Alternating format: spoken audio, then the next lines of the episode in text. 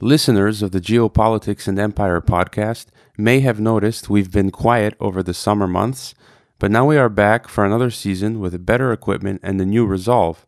Don't forget to support us by subscribing to all of our social media and not only the big tech monopolies, but the alternative channels such as Vimeo, Real.video, SoundCloud, Minds, Steemit, and Gab.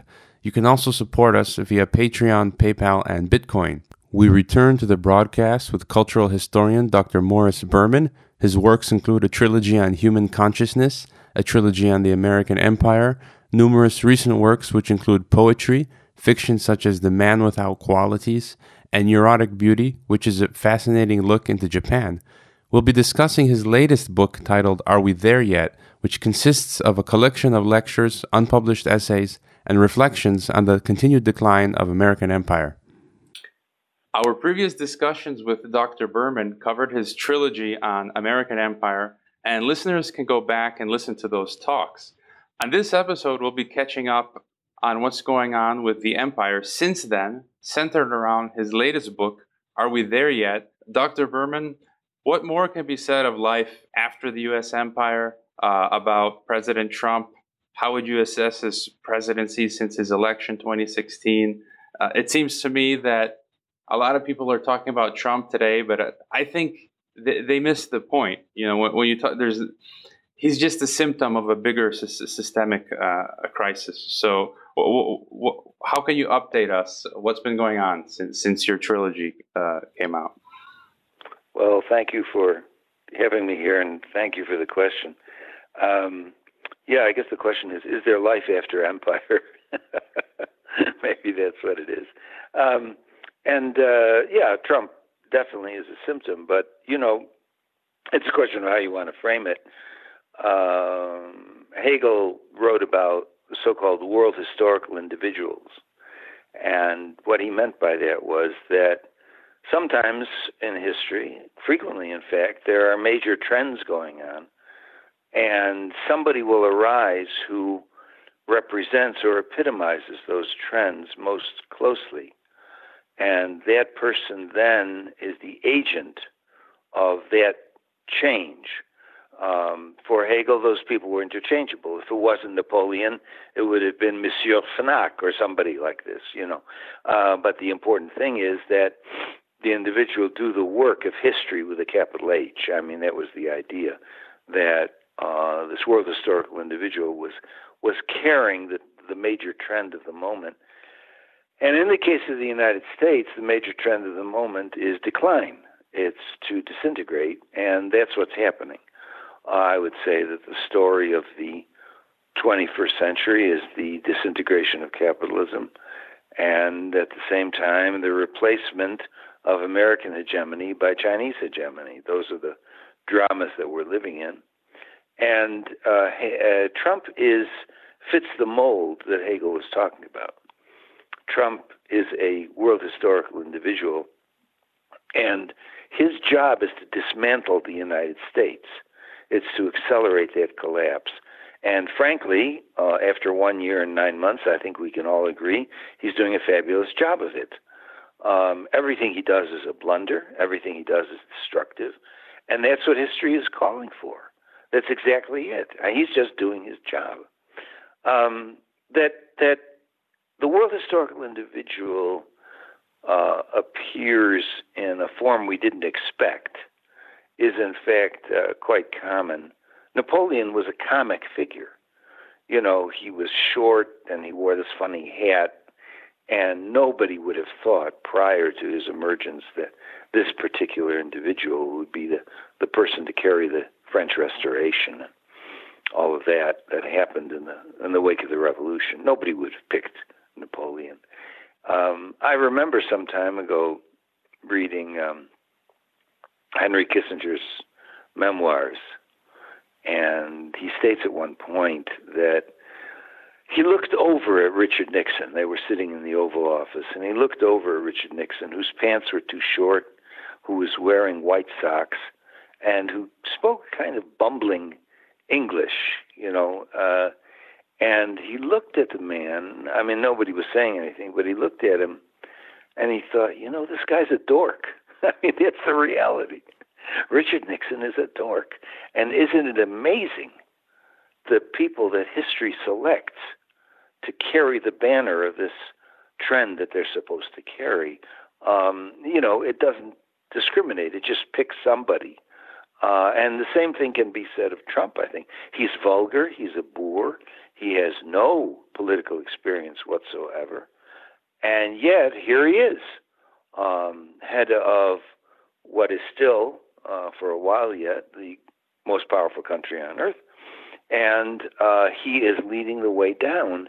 Uh, somehow history just chose this guy with a freakish haircut and um, no, not an ounce of grace at all to do the work of dismantling the American empire. Um, you know, you, you have to be impressed by things like that, and I guess Kissinger was. And could we say, uh, you know, for this world historical individual, I mean, if it wasn't Trump, it would have been some other person, right? Why, sure. Actually, if Hillary had won, uh, that would have been her role. The only thing is that uh, she would have, it would have been the, the, the disintegration process, which is what we're living through, would have been much slower uh, if she had, uh, you know, be, become president. It would have been a much slower process um, I guess history decided that as far as the American decline wa- went, we just needed to accelerate it a bit, and so chose Trump. But um, it really doesn't matter anymore. Uh, I mean, in the case of Obama, he was just treading water. Uh, you know, he wasn't accelerating or decelerating. He had no idea what his presidency was about anyway. He didn't really stand for anything. And so it was just sort of hovering in midair for eight years uh, but now we're getting down to serious business. And uh, as I said, it could it could have been Hillary or uh, it could have been Kim Kardashian. You know, that would have been neat. Well, it, it might, uh, that was kind of my next question where I was leading into. It might be Kim Kardashian. I don't know if you recall this American comedy from, I think it was 2006 called Idiocracy, where they go into the future and find that America has become comically dumbed down. No? Right. It was uh, uh-huh. Luke Wilson and right. Mira Sorvino. Yeah, right. Hilarious film. And yeah. um, right, right, and quite quite accurate. Uh, you know, I mean, that's certainly the direction we're going in. Uh, if you asked 30 years ago, stop somebody in the street, and you said, uh, uh, "Who is Dwight Eisenhower?" They would say, "Well, he was president in the 50s." If you do that today, they'll just look at you blankly. I, I, thought of that. Well, you mentioned Kardashian, and we've heard that for the 2020 uh, elections, you know, people such as Oprah, uh, The Rock, uh, the film star, uh, the Starbucks founder Howard Schultz, people like this are rumored to be running for the next ele- election, and I just kind of find that the comical that we've got now just a gamut of celebrities putting themselves well and and you know i have to add that i don't think myself that there's a great difference in intellectual depth between kim and trump. You know i mean they're they're pretty much in the same league intellectually uh, they don't read they have the attention span of a gnat uh, they don't know anything really and and um, so it's not that far fetched. And, you know, if I mention, well, Kim Kardashian for president, you can all laugh, but the truth is that we were laughing in 2015 at the possibility of Trump, and here he is. And as far as somebody like Oprah goes, I mean, just a new age flake, nothing to her, um, no qualifications whatsoever. Uh, I could see her easily being elected. And the thing that was interesting is that people like Steven Spielberg and Meryl Streep came out on her behalf said, oh, she would make a great president. Now, Streep and Spielberg cannot be accused of being stupid. And yet, that's just about the dumbest thing you can say. My response is, where are your brains? Where are your brains? She's a new age flake. She believes that uh, if your life sucks, it's your fault. Perfect American ideology, by the way, you know. Uh, and uh, if you want to be successful, uh, like Norman Vincent Peale said, you just have to have a positive outlook. Uh, I mean, it doesn't get any dumber than that. And here you have, you know, people that are obviously intelligent, major film stars, obviously very bright, say, "Oh yes, you'd make a great president." And uh, in your book, Are We There Yet, which people can purchase on uh, Amazon, you wrote an essay on the farce of Hillary Clinton. What more can we can be said about her? I would have thought she would have faded into irrelevance, but she keeps coming back like a like a zombie. Um, she might run again in 2020. What are your thoughts?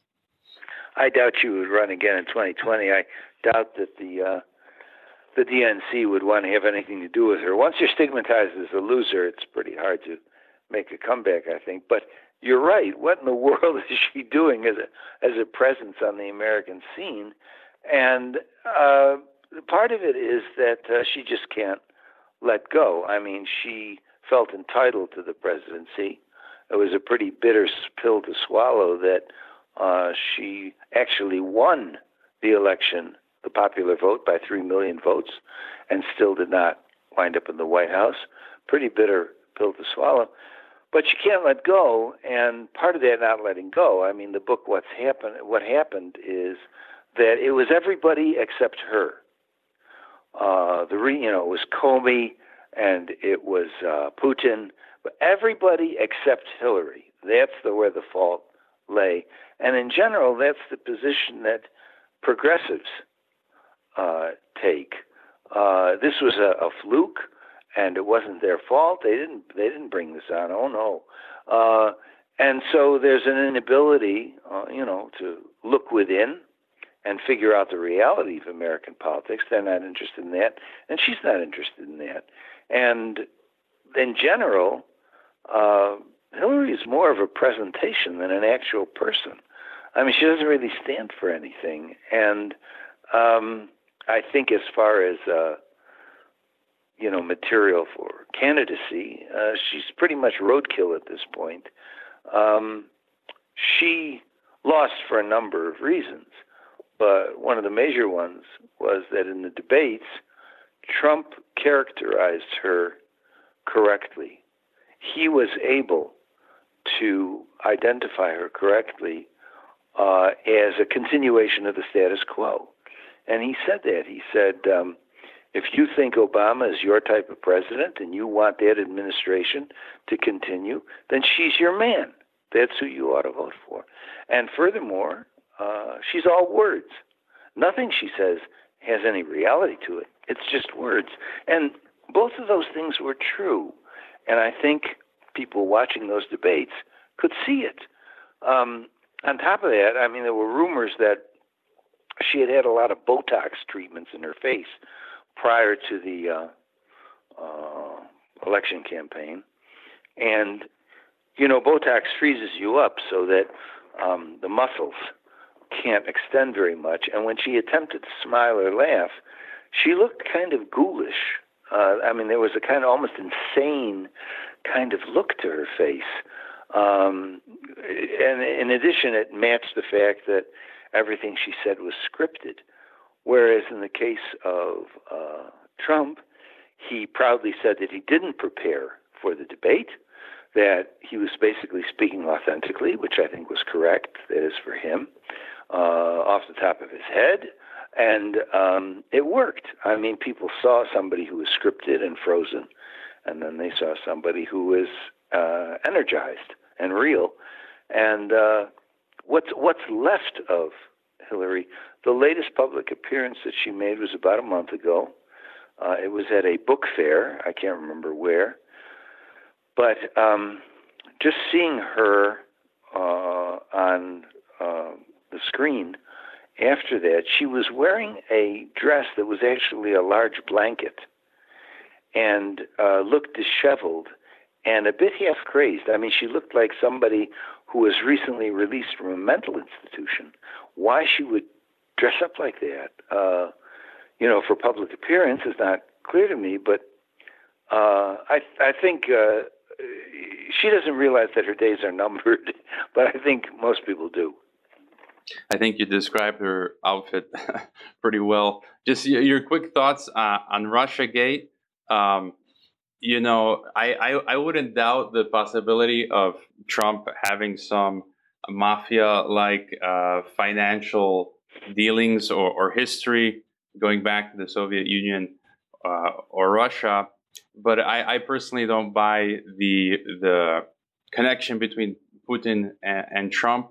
So some people are saying that R- Russia was heavily involved in the U.S. election with Trump, uh, and others are saying that it was some sort of false flag by the Democrats acting as sore losers. And in your book, Are We There Yet? When you, uh, a section of it where you talk about the U.S. surveillance state, you mentioned Bill Binney, who was the head of the, uh, he, he had a high position in the NSA. Bill Binney, together with some other experts, such as Ray, Ray McGovern, who I've also interviewed, a CIA officer, and including Julian Assange of WikiLeaks, they have done some forensic uh, research, which indeed does point to the Democratic Party uh, coming out with a lot of this RussiaGate stuff. What are your thoughts there? Is, is, and is that just another uh, symptom of this divisive politics within the U.S.? Well, I, I think it's the continuation of the discussion we just had uh, about Hillary not being able to look at uh, the reason that she lost. And uh, the Democrats in general, or progressives in general, and certainly the uh, mainstream media, don't want to lose. In the loss of the election, they don't want to lose the election. So they want to cancel Trump's victory. And one way to do that is discredit the victory by saying he cheated. And so if you can do all this, um, it amounts to a red herring or, or a smokescreen, basically, um, that uh, you know, it's all Russian machinations, and that's why. And so that the presidency is discredited and uh, um, has no validity. I mean, this is what we fill our the pages of the New York Times and the Washington Post with uh, to keep uh, Americans all busy with uh, Robert Mueller and, and, and whatever it will be. Um, this is this is I think a big part of it that um, it really is a tempest in a teacup, but there's an attempt by certain political forces to blow it up so that you discredit the presidency. Um, I think it's very possible that uh, Russia interfered in our election, but my reaction to that is so what? You know, uh, clean your own house before you start pointing fingers.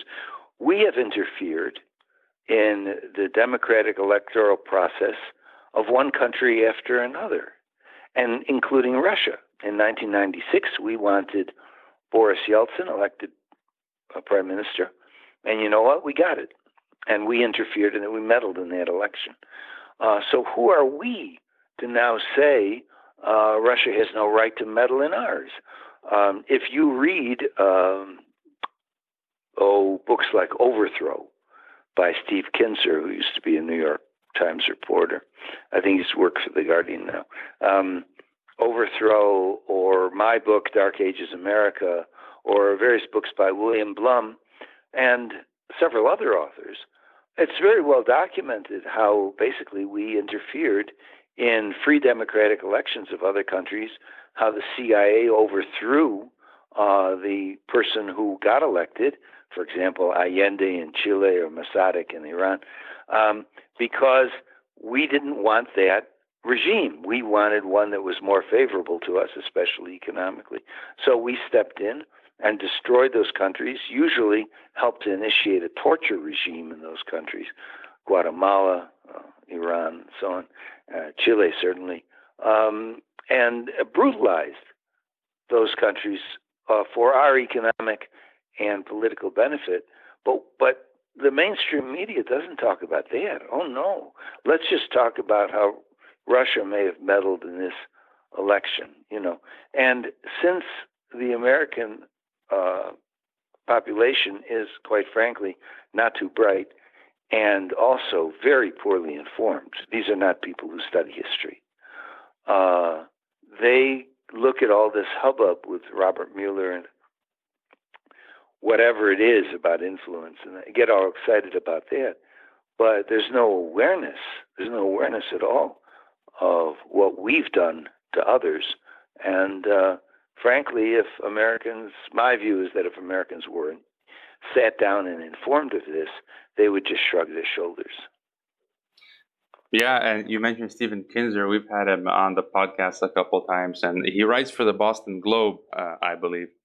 Um, oh, is that right? Okay. Yeah. I thought he'd gone over to the Guardian, but maybe he's with the Globe now. Yeah. And you know, a theme that runs throughout your your books, which I think is an important factor uh, uh of the decline, besides just the simple historical process of where empires rise and fall. Uh, in one of your essays from Are We There Yet? You discuss drugs, uh, screen tech technology, and the inability of Americans to use well self-examination, as you mentioned recently, and, and the inability of Americans to use solitude as a sort of spiritual balancing mechanism, I guess. And you describe this dumbing down of America and how this also ex- extends into U.S. foreign policy. Um, there's widespread uh, depression and, and, mental illness, the use of prescription drugs. So this must be a substantial factor in the decline of an empire. So you know, what can you tell us about that? Does this, and I think this also goes hand in hand with this obsession with entertainment as well, which is sort of a, kind of like a drug. Um, and towards the end of the Roman Empire, I guess they were also becoming obsessed with the bread and circuses and entertainment. So, uh, can you talk a little bit about that?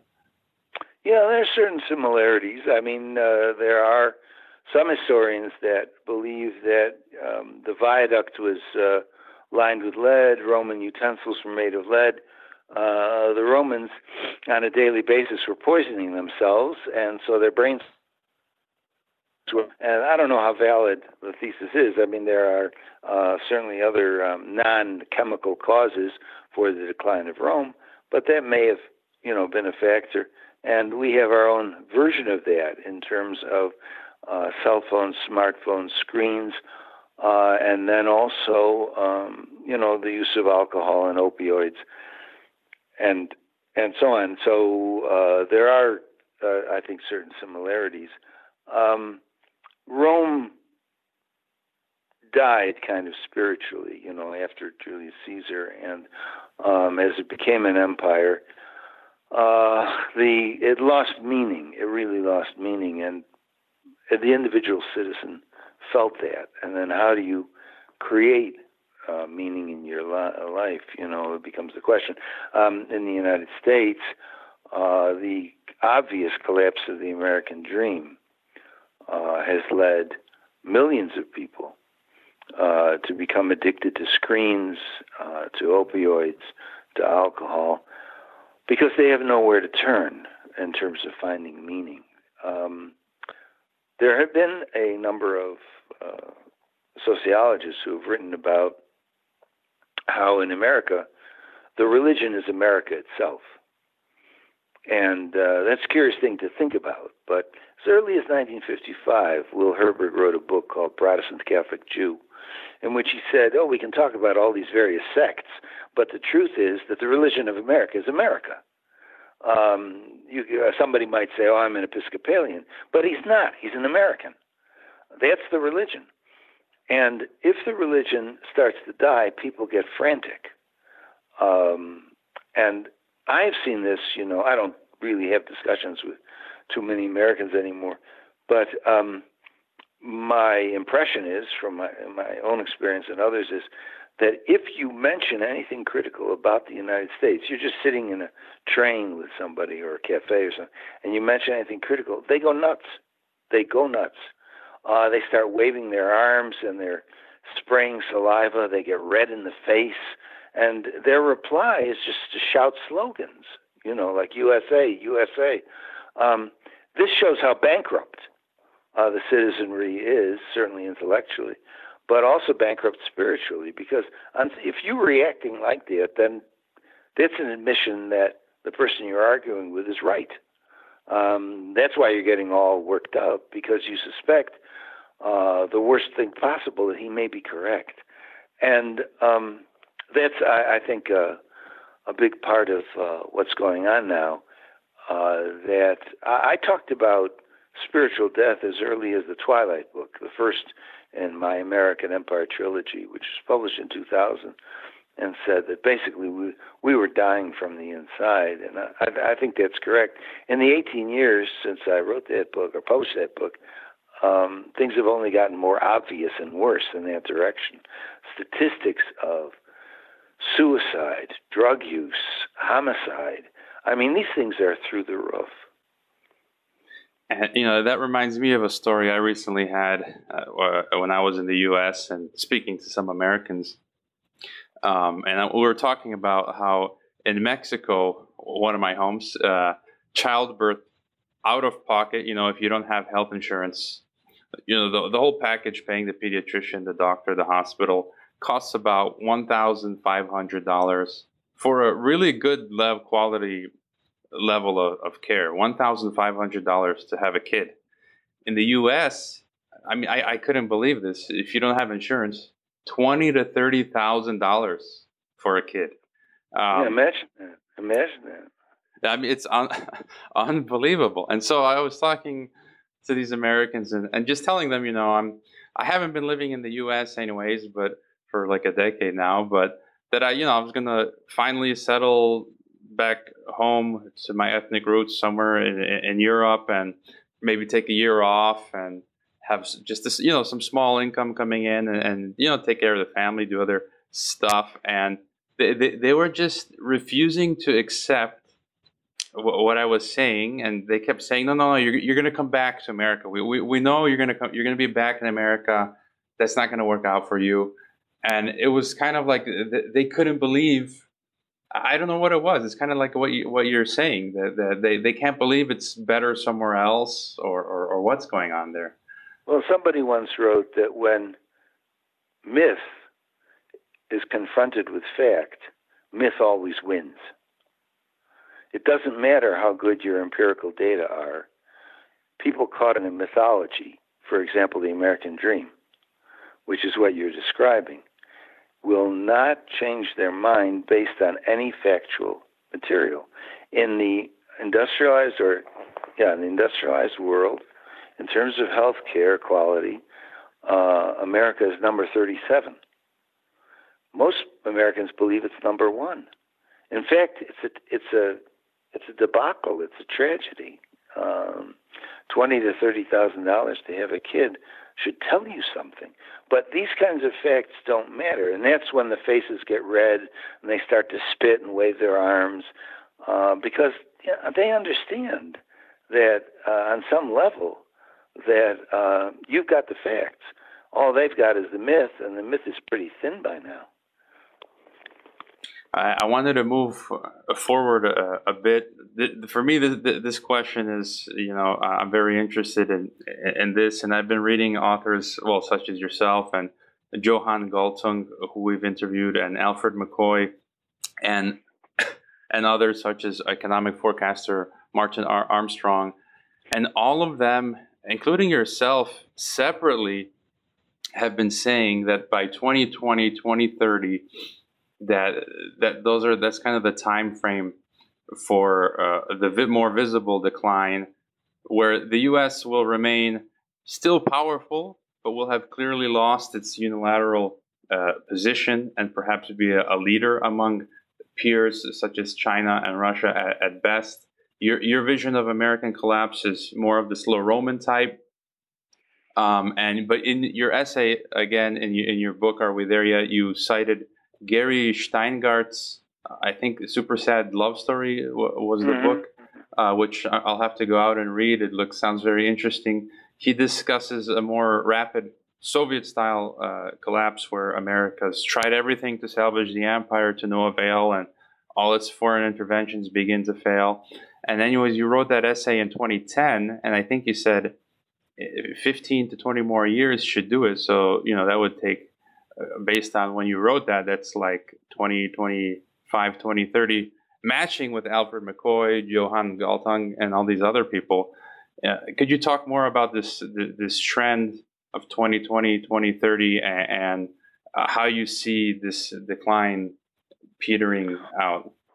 Well, first, uh, I have to say you're right that uh, a number of people who are interested in the question of um, civilizational decline have all come to the same conclusion independently and almost precisely uh, to the same years. Uh, quite remarkable. Uh, you know, I mean, I don't, I haven't read Galtung or McCoy. Uh, I mean, I'm aware of their existence. I haven't read their work, and I'm just not surprised that independently all of us would come to the same conclusion. Uh, I should also say that about a week ago, out of the blue, uh, another person who does not have uh, that kind of uh, visible, uh, you know, professional reputation, but who is uh, a businessman and a consultant who has been studying this, uh, sent me this 27-page document uh, that was so data rich. It was it was almost boring. I mean, you know, you just had to wade through the graphs and the charts, but it was the same thing. It, he came to the same conclusion, and I'm reading this, and what he says is that um, the next crash, 2008 style, will happen between 2019 and 2021. And then the wipeout crash, from which there is no recovery, will begin in 2026. And, you know, I mean, in his own mind anyway, uh, he had proven this because the empirical data was really heavy, and I just wasn't shocked. Um, so I think a number of us are, are coming to the same conclusion. And there, it's not like we're pulling numbers out of a hat. It's that we've studied the, the trends that are building up in this direction. So uh, it seems uh, likely uh, that um, that this would go on, that this would occur, and um, within that time frame. I actually expected after 2008. I actually expected that there would be another crash like that within five years. I was very surprised that by 2013 it hadn't happened. And talking with Nomi Prins, you know, she recently wrote this book called Collusion. She's an old friend of mine, and talking with her as somebody who really is an economic expert, um, I said, "How come there hasn't been another crash?" And she said, "You know, it's a long discussion, but there are a number of factors that have postponed it uh, unexpectedly, and um, so what what she and other economists like her are saying is that um, there is a delay, but it's not an indefinite delay. Uh, we cannot put off the fact that the system is going to just crumble, implode. It's going to crumble from within, and I think that's probably correct. And so uh, the the dates are are uh, for ultimate disaster starting around 2025 or 2026. Uh, I, I think that's most likely. Now, one of the reasons I believe that there was going to be another crash by 2013 was that in the wake of uh, the, the crash of 2008, it's once again, it's not like, as, as in the case of Hillary Clinton or the progressives, it's not like you sit down and say, gee, we must have been doing something wrong. What was it? Let's figure it out. That never happened with the progressives. It never happened with Hillary. And it never happened with the guys on Wall Street. Um, they, when they analyzed it, they came to the conclusion that it was everybody else's fault but their own. And what they continued to do was exactly what they had been doing before the crash. Obama appointed people like Geithner and Larry Summers, uh, whose ideology the whole neoliberal globalized expansion thing was exactly what had brought the system down. So why in the world would you appoint uh, people who are going to continue what didn't work? What could be possibly going through your mind that that would make sense? And um, in addition, uh, Wall Street and the banking establishment continue the whole process of uh, um, credit swap and derivatives and leverage buyouts and junk mortgages, all of that continued. So, you know, that old saying about ins- the definition of insanity is doing the same thing and expecting a different result. How is it we were going to get out of this mess by doing what we had done before? Well, we did for a while, and that's what I would say. It's the the recovery that was um, boasted was a stock market recovery. It wasn't a recovery for most citizens. Uh, 40% of the American public is one paycheck away from not being able to eat or get medical care. Um, it was this recovery was a recovery in quotes, and so sooner or later, I think there's going to be a general collapse. But it's coming from multiple directions. The things that we've just talked about so far, uh, you know, like spiritual death and opioids. I mean, it's coming from multiple directions. And um, what was the phrase that, uh, the word that, oh yes, Freud used the word overdetermined. When you have several factors bearing down on a situation, moving it all in the same direction, that outcome is overdetermined. And that's what we have today uh, uh, a number of threads converging onto a point, and that point is collapse. And, and just to finish that thought, uh, since we were talking about the finance, financial system, and economy, and and Nomi Prins, who who uh, I've interviewed as well on the podcast a couple times, and actually met her, great author. People should go check out her new book, uh, Collusion. Um, I just finished reading a book by investor Jim Rogers called Street Smarts, where he shares his life story. And he's he quoted he said something very interesting. He said that for young men and women looking to prosper in 1800, you wanted to head for London. Uh, in 1900, you would head for New York, and in the 2000s, that you should be heading for Asia, which is where I am currently. And Jim Rogers has uh, he he walked the walk, and he, he's living in Singapore now. And that, that just made me think uh, of my recent trip to the US when I spoke to someone who says they pay $12,000 in property taxes per year. And this is, this is a young, young person. And I, I cannot, I simply can't fathom this. You know, in Mexico, I pay $50 property tax. Uh, in Europe, I, there's no property tax or, or I have a home. And, you know, why would I want to live somewhere where I have to pay uh, you know, such a huge amount, not just property taxes, healthcare, everything, the inflation. Uh, as you were mentioning, most Americans don't have savings. Um, just this week, they talked about uh, historic high, record high uh, in car payments. Um, and, and, in your book, uh, you you as well um, allude in, in you, um, that one of the best things an American could do is uh, emigrate? Anyone with half a brain should emigrate. What, what are your thoughts uh, there? Well, young people ask me that question all the time. You know, I get emails or if I give a lecture, young people come up to me and they say, What should I do? What should I do? And I say, Look, you're not going to take my advice, but I'll give it to you straight. What do you think is waiting for you 40 years down the line? We are going to be at war with some fakakta country on the other side of the planet that poses no military threat to us whatsoever and spend $10 trillion doing it. We're going to loot the treasury for no good reason at all. There will be no social safety net. There will be no Social Security, no Medicare, no Medicaid. None of that will be available to you. And if you're lucky enough to get a job, which will probably be flipping burgers at McDonald's, uh, you're not going to be able to retire because you're not going to be paid enough to be able to afford, you know, whatever health insurance, private health insurance you might be able to get, or um, food, a car, you know, a house, whatever you think. You will not be able to afford it. You will not be able to retire, and you'll die like a dog. Now it's up to you. You want that? Stick around.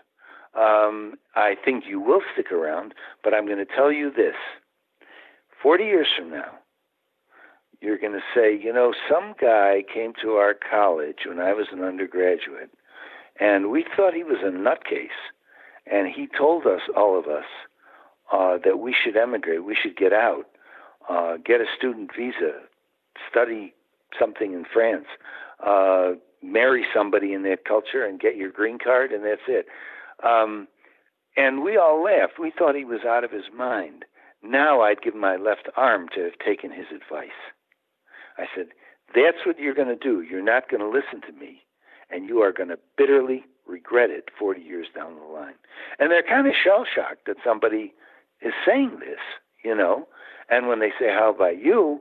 I say, Well, 12 years ago, I moved to Mexico. It was the happiest, smartest decision of my entire life. And uh, I'm not constantly uh, worried uh, that uh, I am uh, going to go down the drain and my relations with the people around me are warm and friendly as opposed to being hostile and competitive. I said, you know, the United States does a great snow job. We're number one, but they're number one in misery. Get out now. And you mentioned some type of uh, future conflict. Uh, do you think the U.S. will its collapse will lead to a major war or just a series of smaller uh, conflicts? Well, you know, it's said that uh, Rome died the death of a thousand cuts. That um, you know, every day something was worse, and slowly built up, and that's true, and that's the American situation as well. However, it's also true in the case of Rome that there were what I call nodes. In other words, there were punctuation points, like the sacking of Rome in 410 AD by the Visigoths.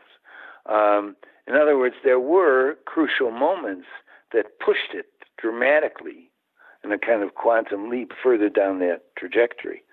So we've had, excuse me, we had 9 11, that was a node. We've had the economic crash 2008, that was a node. There are going to be more nodes, you know. Daily life will get worse uh, in a gradual way, the death of a thousand cuts. But there will also be these punctuated uh, events that will knock the country into uh, a tailspin, as 9 11 did, as 2008 did. Uh, we're not finished with those kinds of events, and they'll push us over the cliff. There's no doubt in my mind about that. And what about some kind of second civil war? It seems like we're starting to see echoes of 1860s and 1960s where there's this huge divide between Americans from the left and the right uh, and it's it's we're starting to see some violence. Uh, what are your thoughts there? Uh, well, I don't know about uh, you know whether we will actually have a second. It's it's possible certainly, and it's also the case that um, we are too polarized a country now uh, to function in any coherent way. Uh, the two sides, whatever they are, just shout at each other. You know, and um, the uh, failure of the American dream has put the country into a kind of frenzy or hysteria. Uh, it can be a low level hysteria or an obvious hysteria, but it's there. Um, we're already shooting each other up. You know, there's, if you define a massacre as four people killed or maimed, uh, yeah, four people killed or maimed. That's if you define a massacre in those terms there's more than one a day occurring in the United States. I mean, we're already eating ourselves alive. Uh, and whether it will come to uh, open warfare in the streets, um, hard to say, but in terms of uh, decline, uh, it's going to happen with or without that. And just uh, another note briefly, you wrote also an essay about it, and Are We There Yet? the surveillance or police state. Would you call it a, a police state where it's kind of like Germany in the 1930s?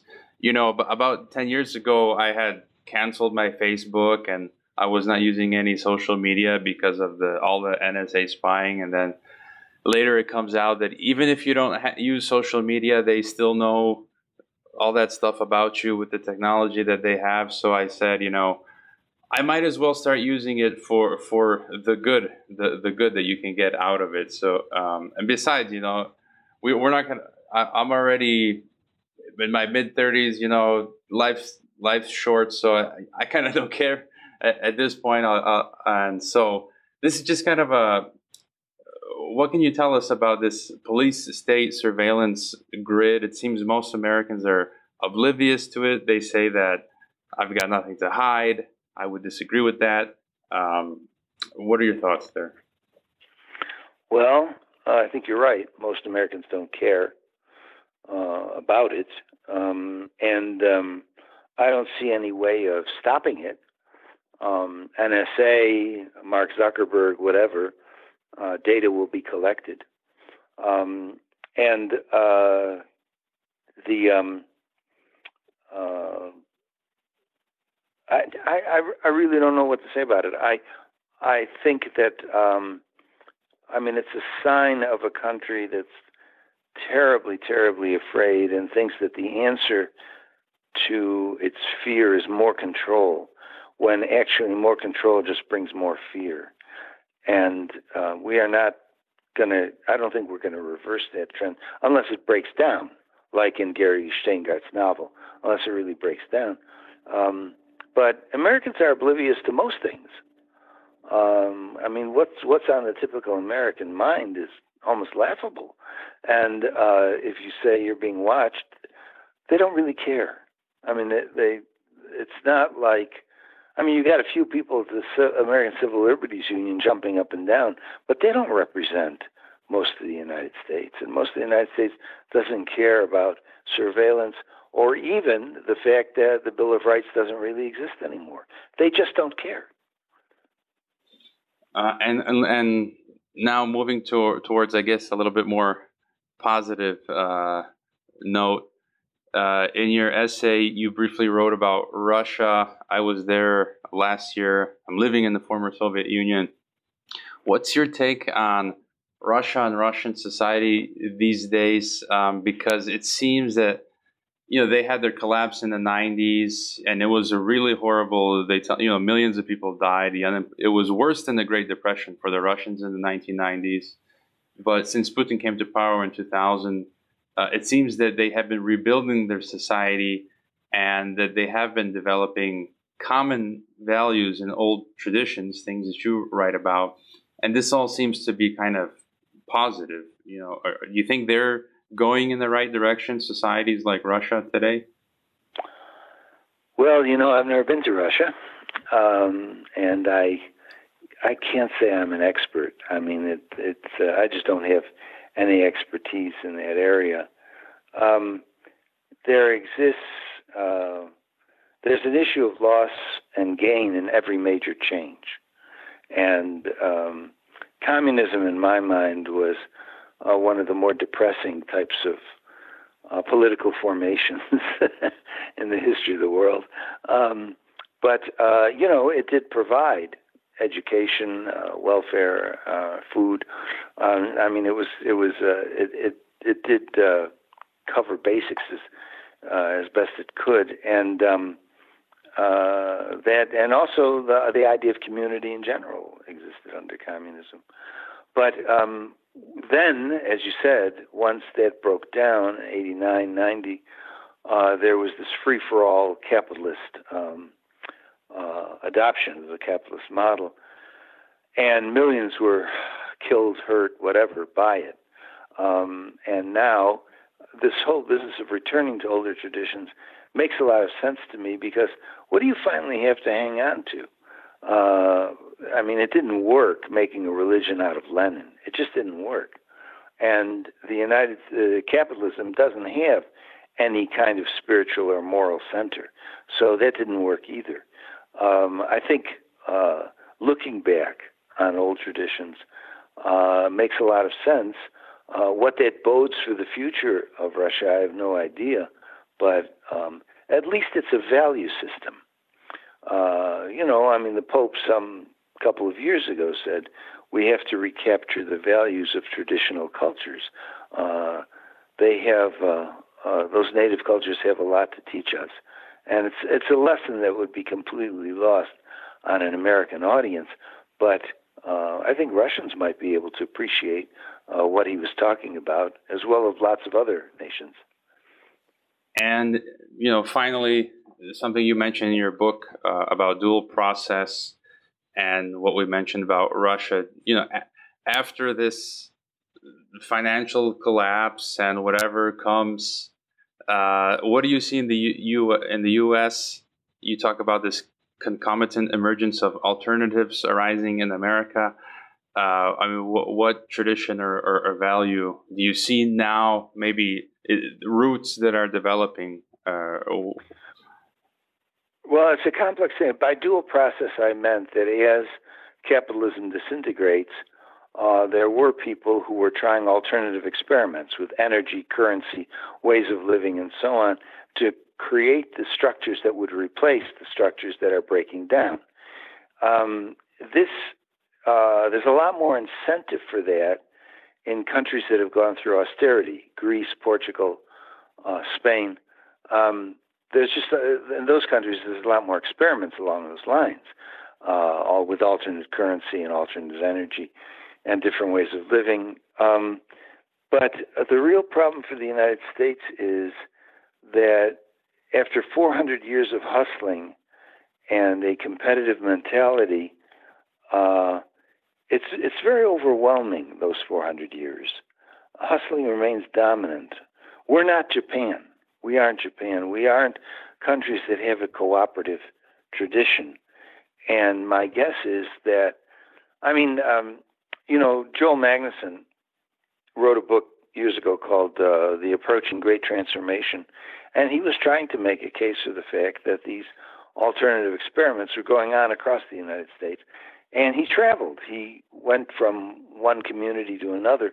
And what he discovered in a number of cases, if not the majority, was that it was still operating, these experiments were still operating within the framework of hustling and economic expansion.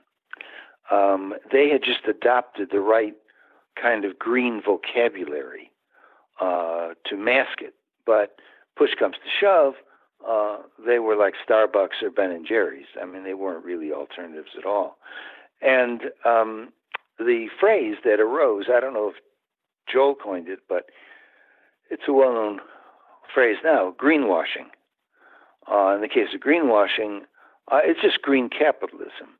It's Thomas Friedman and Al Gore who make millions off of green capitalism, but it's still capitalism. And so I think that the possibilities for the positive side of dual process are going to happen elsewhere. Uh, as I said, places like Spain and Portugal and Greece and uh, Japan and other places, I think it's going to arise elsewhere. And I think these are going to provide an alternative model uh, for how a country or a, a socioeconomic system uh, can live. Uh, I, you know, I'd like to say that uh, the United States was exploring those alternatives, but many years ago, William Ophuls, who has written about um, energy and sustainability and so on, he was the assistant to several American ambassadors to Japan. So he lived there for many years. And in 1975, he wrote and he said that it's very, very unlikely that America in the crunch could be able to follow the Japanese model because they have a history of community working together in group consciousness, and we have a history of competing and bettering, you know, being better than your neighbor and uh, getting ahead and hustling. And you can't uh, create these cooperative structures with the wrong mentality, and we have the wrong mentality. I think that's right. And so here we're sitting on the outskirts of empire. You're down uh, on the southern border in Mexico. I've decided to remove myself even further out here in in Kazakhstan. And any any final any other thoughts what what else can we say uh, about all of this? Anything you'd like to mention more? Well, I mean, I, I would say that uh, leaving the country is a sign of great intelligence. so you and I are among the bright ones, I guess. Uh, well, that's a bit immodest, but I, I mean it. What I said to the younger generation is exactly that. This is not the place to be. This is simply not the place to be. Um, and if, uh, I mean, there are those left wing writers who espouse revolution. I think that's a bad joke. Um, there are well meaning progressives that say, well, we've got to elect Bernie Sanders, or, uh, you know, we have to oppose Kavanaugh uh, for the Supreme Court. And so you can knock yourself out doing that. But at the end of the day, it's still the United States, and that's the problem. It has always stood for one thing, and that's money. And finally, you can't just can't have a viable, decent civilization based on the notion of accumulation and nothing else. And so, if you think you can turn around 400 years, I mean, quite frankly, Jimmy Carter tried to do that. He actually tried to do that. That famous spiritual malaise speech that he gave in Annapolis in July of 1979 was, you know, we have to turn inward. We have to forget about all this consumerism and so on. Do you know that the next day several congressmen took the floor and suggested that he had gone insane? In other words, any deviation from the American dream, ipso facto, by definition, means that you're insane. You know, I mean, what he was trying to do was wake a country up, but uh, he was not able to turn around 400 years of history, and the subsequent reaction to that, which was the election of Ronald Reagan by the greatest landslide in terms, excuse me, in terms of electoral votes, by the greatest landslide of any presidential election in all of American history, was the American people saying, "We're not interested." in sustainability and community or any of those sorts of values. We want to make money, and Ronnie says we can and we should, and he's our man. Well, we're living with the results of that now, but it didn't start merely with Ronnie. You know, I mean, the founding fathers all died very wealthy. And when Jefferson said uh, pursuit of happiness, he meant pursuit of property. Everybody knew that. That was 18th century code words for get yours, you know. Well, we've been doing that for a very long time. It's not going to change. And uh, it has very real social and psychological consequences. And if you stay in the United States, you will suffer those consequences. You know, I, I will still say I'm a proud U.S. citizen, but also about three months ago, I became a proud Mexican citizen. Um, oh, congratulations. thanks. Uh, so, when are you going to become a Mexican citizen? I, I actually love Mexico. I really love it. And uh, as I say, I have no friends in the United States. I have close friends here. It's a way of life that's gracious. Um, it's I, I just love the country, and I'm so excited that uh, AMLO Lopez Obrador uh, was elected. You know, um, I, I think uh, Mexico uh, has some possibilities left in it, but I have never bothered about actual citizenship uh, because all that matters to me is being able to cross a border. In other words, what is my passport for? It's not identification. I mean, I, I'm much more, uh, you know, teary-eyed, romantic, or whatever about Mexico than I am about the United States. That's for sure. But um, at the same time, uh, a passport is just a passport. I don't care what color it is, and I don't care where it comes from. As far as I'm concerned, it can come from the Ivory Coast, as long as I can go to Italy for holiday or something like this or visit friends in the United States or whatever. That's all that that's all that really matters to me. So getting Mexican citizenship to me, um, it would be okay, but um, I, I don't feel I need it. Let me say that any more than I need Bulgarian citizenship. So uh, uh, I have the equivalent of a green card down here, and uh, that works. And and final thought, since you mentioned uh, AMLO uh, and what are your thoughts on Mexico going forward? You've got people saying it's going to become Venezuela. You've got others saying that he's going to fix everything, and others that just say the status quo will sort of continue. I think the status, unfortunately, I think the status quo will continue. AMLO is a Franklin Roosevelt figure, and he will instigate, and has already laid out some of his plans in this regard. He will instigate programs uh, you know, like the NRA and WPA and so on, excuse me, to get the country going economically, but also uh, to uh, re- provide relief uh, for uh, you know people that are starving or on the edge of it uh, or having a rough time. I think he will do Roosevelt type things, but in the end, in the end, anybody who's going to be the president of Mexico has to deal with one enormous fact, and that's the northern neighbor and its capitalist pressure. After all, 80% of the goods produced in Mexico, manufactured in Mexico, are sold on the American market. I'm not talking about drugs. I'm talking about, you know, refrigerators. Um, and when you have that much of an overlap and a tie-in, you can't get free of the giant. The giant is there. The giant is the reality. Uh, the second thing I would say about AMLO is that famous graffito of 19 of the 1960s. Although supposedly Mark Twain and uh, Emma Goldman said something uh, similar, uh, and that was um, if elections could change anything, they would be declared illegal. And I think there's a lot of truth in that. Uh, you can only expect so much to happen as a result of the ballot box. And what's going to have to happen if there are going to be changes in Mexico is that the youth are going to have to realize that the American dream sucks. Right now, they don't realize it. Most of the youth are pursuing it in one form or another. But I've talked to this before, about this before to Mexican audiences, and I said, you know, I remember years ago I was traveling through Chiapas, a very poor state, and I remember seeing a graffito on the wall that said, Nuestros sueños no caben en sus uh, en, en sus urnas. Yeah, nuestros no caben en sus urnas. Uh, your uh, our dreams don't fit into your ballot boxes, and it's true. I mean the the youth in Mexico has to decide to go in a different direction, as some of the youth in Japan has done.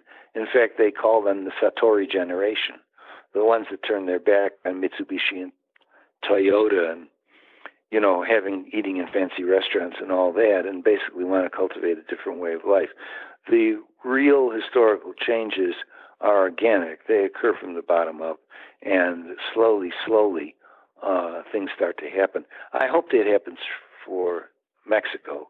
And I think uh, AMLO is a wonderful change from the two clowns that preceded him, but there's only so much he can do given the uh, geopolitical circumstances.